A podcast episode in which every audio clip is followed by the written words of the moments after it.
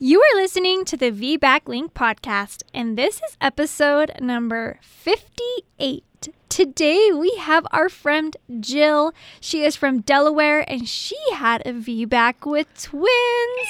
And this is something that a lot of people have been requesting and asking yes. for, so we're so excited to have Jill on today. But of course, we have a wonderful review to read to you. Hi, Julie here, and I'm so excited because twin V BAC, you guys, oh my gosh, we've been waiting for one of these forever, and I'm sure you have too. But before we get to it, this uh, review is from Summer Tea on Facebook, and she says, Megan and Julie are so inspiring. I stumbled across this podcast when searching for V BAC after two C-section inspiration. Megan's story was the first V BAC Link episode I listened to, and I was immediately hooked. Each story is different and inspiring. I look forward to every Wednesday's episode, and even when I was in labor, I was searching for facts on the V BAC Link blog for insight and support. I can honestly say my successful V BAC after two C-sections is owed to all the women willing to share their stories. I highly recommend this podcast and blog to anyone recovering from a C-section, anyone looking for facts about V BAC, or even just women who are as obsessed with birth stories as I am. Aww. And let me tell you what, that makes me so happy. This summer was literally searching our blog while she was in labor to find out the facts and information. Yeah. And if you guys didn't know, we have a V BAC blog. It's all about V BAC, all the topics we talk about on the podcast, and have a matching blog to go with it. So you can find that at the v bac link dot com slash blog. You are tuned in to the V BAC Link Podcast with Julie Frankum and Megan Heaton, V BAC moms, doulas, and educators here to help you get inspired for birth after having a C-section. Together, they have created a robust V BAC preparation course along with this uplifting podcast for women who are preparing for their V BAC. Although these episodes are V BAC specific, they encourage all expectant moms to listen and educate themselves on how to avoid a cesarean from the get-go. The purpose of this podcast is to educate and inform. It is not meant to replace advice from any other qualified medical professional. Here are your hosts, Julie and Megan. All right, everybody, welcome. It's Wednesday, it's Podcast Wednesday, and we just have a wonderful special episode for you. Jill, we are so excited to hear your story. So let me just turn the time over to you. Take it away. Let's hear this awesome story. All right. Well, thank you guys for letting me share my stories. So my first birth was a cesarean, and it started off because uh, I went into labor thirty-nine weeks, uh, just over thirty-nine weeks. My water broke, and um, I was planning a unmedicated birth at our local birth center. But because labor hadn't really kicked in for a good twenty-four hours, they transferred me to the hospital where I labored for, gosh, I think another somewhere between fifteen and twenty hours on Pitocin, but ultimately reached eight centimeters and stalled. So mm. they called it a failure to progress, which is pretty typical. But then when I got pregnant with my second child, uh, about two and a half years later, I kind of went crazy in need of information on vaginal birth after cesareans. I had heard about them. I knew a few women who had had them, but it didn't occur to me how uh, difficult it was going to be to find a provider, to find a location. So I spent most of that pregnancy sort of obsessing over finding the right people for my support team. And I was fortunate. I did find a doctor who actually is practiced out of state. So I did have quite a commute. I had about a thirty to thirty-five minute commute to and from his office. But his V BAC success rate was ninety-eight percent. Wow. Um, yeah, yeah, it was incredible. Um, now, he, he operated out of a small little hospital, um, which didn't bother me at all. But I was finding in Delaware, most doctors, I mean, were seemed happy with the idea that they were, you know, at like a seventy, seventy-five percent success rate. Yeah, that's still a pretty so, good rate. Regardless, I, it's still pretty good, yeah. But, of course, they always seem to have these little mm-hmm. uh, nuances to care. You know, like you had to go yeah, into labor you had by to go into labor by forty-one yep. weeks. yeah, mm-hmm. yeah.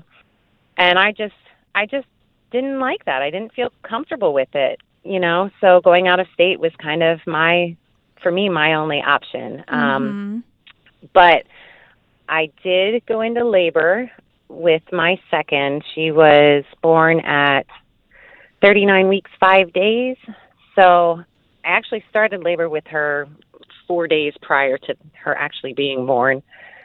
I just had a really slow early labor. My, my latent labor was super slow. I started contracting on like a Tuesday night, and it never really let up until Saturday night, which long. we were in the hospital Saturday evening, and the doctor actually sent us home Sunday morning. He said, nothing's happening. We're going to send you home.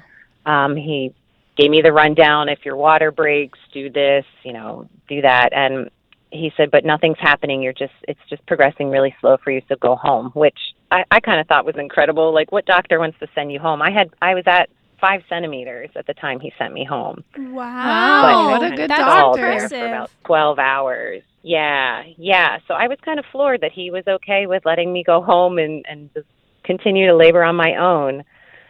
So that's what I did. I went home Sunday morning, Sunday afternoonish. I, at this point, I don't remember really times, but Sunday afternoonish, I was uh, laboring in my house alone while my husband was sleeping, and I I had this picture of Ina Mae Gaskin that my doula had given me, and I remember looking at this picture, sobbing and saying, "What do I do? I, you know, this baby, I want her out, and I, what do I do at this point? I've been laboring so long, I just give up."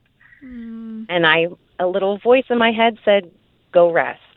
And I yeah. thought, okay, well, I'm just going to lay down again and try to rest through all these contractions. And maybe two contractions after laying down, my water broke. Oh, wow. So in a panic, I'm telling my husband, pack the bags, let's get out of the house, let's rush to the hospital. Go back, yeah. You know, it's happening. Yeah, go back. Exactly. We were just for four hours. Let's go back. And, uh, we got there, and when the nurse checked me, I was still at five centimeters. And my poor, my poor husband's face, oh, my God, he looked so mad and so distraught. Uh, but in in my head, I'm like, no, it's different. I can tell these contractions are different. It's coming. And four hours after that, I reached ten centimeters. And the doctor walked in, not, you know, ten minutes after he walked in, I pushed her out in like three pushes and had nice. a successful V BAC. Yeah. So maybe, oh gosh, I think it's been, it was like fifteen months after that, I found out I was pregnant with twins. And it was already an unexpected birth or unexpected mm. pregnancy. I, you know, we had talked about wanting a third, but not really sure. And then just suddenly it happened. And we were meeting with a midwife, and I was going to skip the early ten-week ultrasound because I thought, well, third baby, I don't really need to see them that early. I know when I conceived, blah, blah, blah. Mm-hmm. But she kind of persisted. She said, well, you know, you know, you, you're saying you have a little bit of morning sickness and you didn't have it with your other pregnancies. And she thought, you know, I was still breastfeeding um, my my second child. So she thought, well, maybe, you know, maybe this would be a good idea just to see what's going on. And I'm so glad we did, because we did find out we were having twins, and that was a total shock. Wow. I'm sure. I'm um, sure. I remember the, the technician asking me if I knew what I was looking at, and she showed me the screen of these two little babies and two different sacks, and I just remember thinking, oh my God, I know what I'm seeing, but I need you to tell me what I'm like, seeing, yeah. because I, I couldn't quite process Make it. Make this real for oh. me. Yeah, exactly, exactly. So after a quick cry about, you know, just feeling overwhelmed about the thought of having two new babies, let alone one, uh, my husband came in with my two children, and she put it up on the screen, and he just, he went white. Oh. But my son, who, you know, was so excited to even have a new baby at all, he was so excited that there were two, that it just mm. eased the tension in the room and helped me feel a little more excited rather than nervous about having twins. So that was yeah. a very cute moment. So that, that their pregnancy was obviously quite different. I did end up sticking with the doctor that I had my previous V BAC with. He was willing to have me with twins, which was amazing. I, I didn't have to look around for doctors. I spent so much time trying to find him previously. I think yeah, I interviewed so like cool. five or six different doctors. So it was just a relief that I could stay with him and be with him the whole time. And I already knew I liked him. And there was one other O B in his practice, so I, I got along with her okay as well, and they had two midwives, so it was a small practice. It was great. And uh, about two months before my due date, they closed the maternity ward where he was huh. going to deliver uh, oh, no. or help deliver the twins. So I ended up having to go. He, he had uh, privileges at another hospital, but it was another, it was a forty-five minute to an hour drive from mm. my home. So I kind of said, well, look, I, I like him enough. I'm just going to do it. We're just, you know, if I have a baby in the car, I have a baby in the car, you know, or two babies. Sounds like a dream birth to me. Babies. uh, yeah. I was actually terrified of having it in the car. In the house would have been fine. In the car, I was a little nervous about, but yeah, I don't know. I think but, the car would um, freak me out too. Yeah. No way. I get the camera out. I'm like, you better stop driving and record this right now. Well, it didn't help that we also had just purchased a brand new minivan, so I was oh, a little worried about getting clean. That off. Yeah. fine. Fine. Just rain on my period right. then. So, yeah, so I had to change plans as far as where I was delivering, but I toured that hospital. It was great. It was a little bit larger than the last one, but it was still very cozy and warm feeling. And I kept, you know, when you're pregnant with twins, you keep hearing, you know, be prepared to have them early. So mm-hmm. in my head, I kept thinking these, these babies are coming at like thirty-five weeks, which was right before Christmas. And the big joke was I had to wait till after the first. My due date was actually January uh, nineteenth. Mm. So the joke was, well, wait till after January first because my husband had paid leave, which he could take if I had the babies after the first. Mm-hmm. So I sort of spent all of December like worried and concerned that if I bent the wrong way that, you know, my water might break, or if I picked up something, you know, something might happen with the babies. But I ended up, I reached thirty-eight weeks with the twins, and um, the doctors all of a sudden started pushing for induction. They wanted they wanted these babies out by thirty-eight weeks for some reason.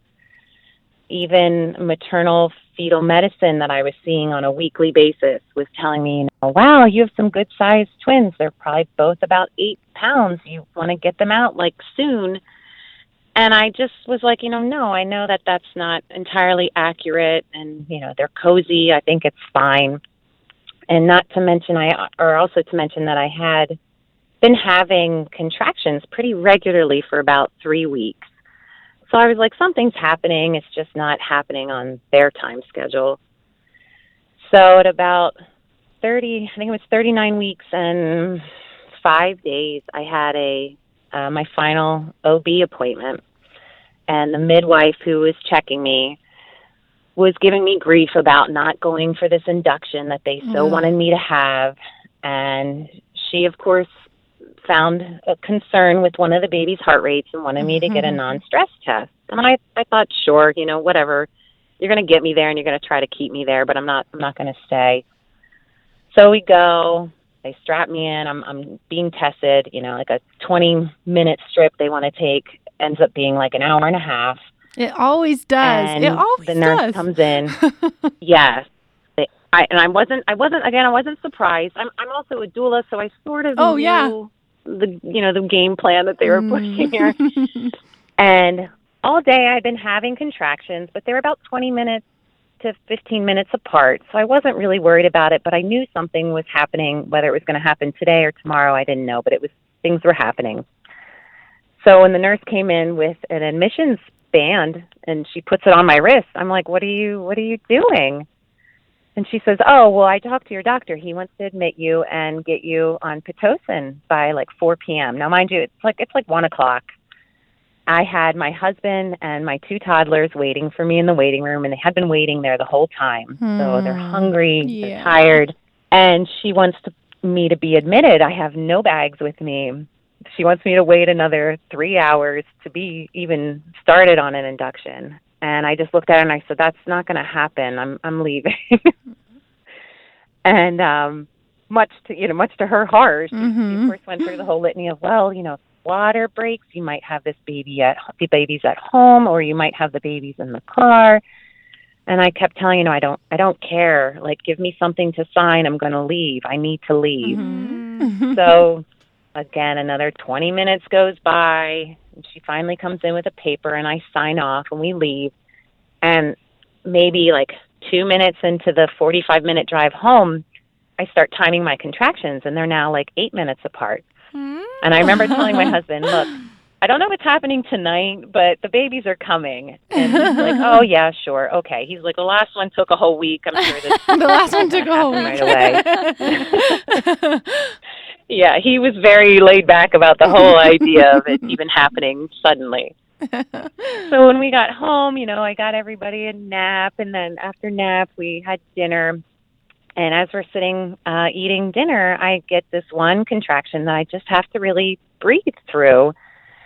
And I said to my husband, I'm going to go up and take a bath. I'm kind of cramping, so I'm just going to take a bath and see if that will, you know, push it off a little. I sat down in that tub, and I had like two massive contractions that I was like, I can't, I can't be in this tub. I got to get out.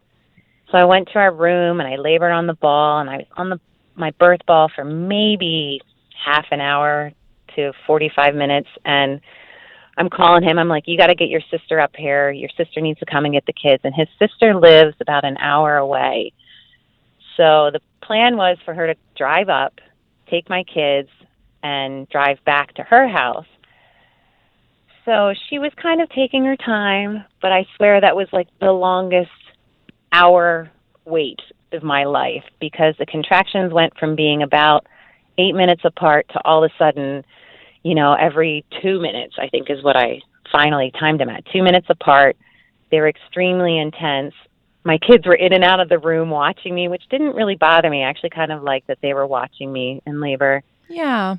And um, as soon as my sister-in-law came and, and I said goodbye to them, you know, I, I think she shut the door, and I turned to my husband. I'm like, we have to go. And he's looking it's at me. He's like, no, we're going to take our time. Yeah. And I'm like, no, oh. I'm feeling pushy and we need to go. So he kind of, you know, dawdled around a bit more, and I feel like I barely made it to the car, and I I was listening to Hypno Babies, so I popped that in my, my headphones and popped them in my ears while with the drive up there. And within within an hour of getting to the hospital, I had the twins. I mean, we, we arrived, and I was eight centimeters. Wow. Um, they the nurses weren't even the nurses weren't even going to check me until I had this really big contraction right in the middle of the, the labor and delivery uh ward. Um, my husband came over to give me something, and I'm like, I need to hold you. And he's like, okay. And he held me, and I let out, you know, one of those, those primal grunts. Uh-huh. And everybody just stopped and looked at me and said, oh my God, get her to a bed now. Mm-hmm. So they kind of like rushed me in there, checked me.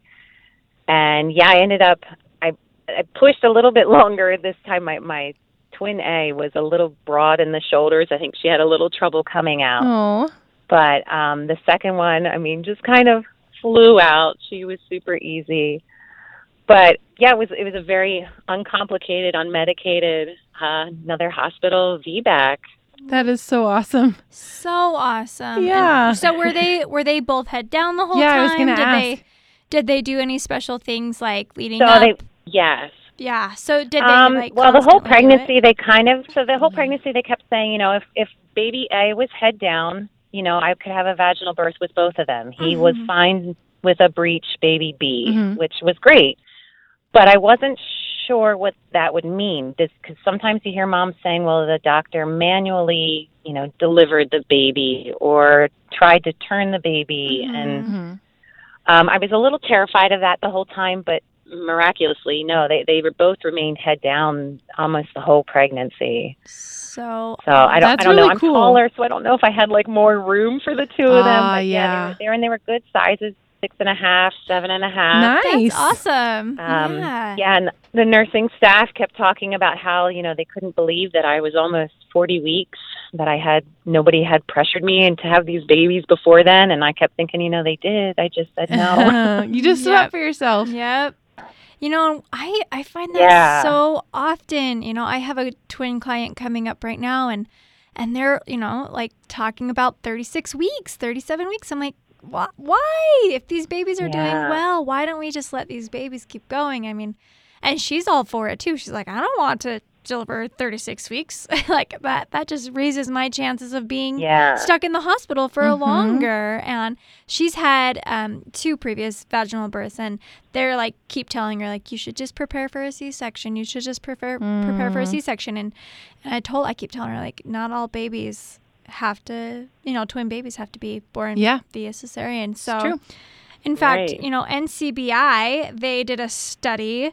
They were talking about the success rate for vaginal birth after cesarean um, with twins, and it said that it says the success rate for vaginal birth after cesarean was success was eighty-four point two percent for twin pregnancies. Wow. Which is really high. That is wow. super high. Yeah. And then in the conclusion, yeah. I'll have to post this link on our blog, but it says, the option for a vaginal birth of twins in cesare- after cesarean section appears to have similar risk and shares a similar likelihood of success to those with singleton pregnancy, which is yeah. really interesting because oh. so many providers assume, assume mm-hmm. automatically that, nope, that's not okay. We can't do that.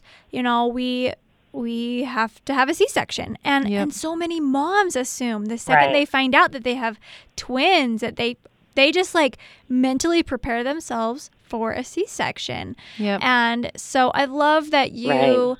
that you not only were educated personally, but like you really stood up for yourself. And you know, it is really hard when you've got people saying like, you have to do this, you have to do this. It's really hard to be like, ah, oh, give me an A M A, let me sign that and I'll leave. Yeah, it is you know, hard. It's daunting and it's scary. Yeah. And then they there's a lot of threats like, well, insurance won't pay for this if you leave, or you know, there's so many things. So the fact that you did that and then you left and then your body just went into labor, you know, it's so, it's just so amazing. And you push these babies out and it's awesome. It's so awesome. So congratulations. Yeah, we're super excited for you. Thank you. Interested in sharing your V BAC? Head over to the v bac link dot com slash share to submit your story. For information on all things V BAC, including online and in-person V BAC classes, the V BAC blog, and Julie and Megan's bios, head over to the v bac link dot com. Congratulations on starting your journey of learning and discovery with the V BAC Link.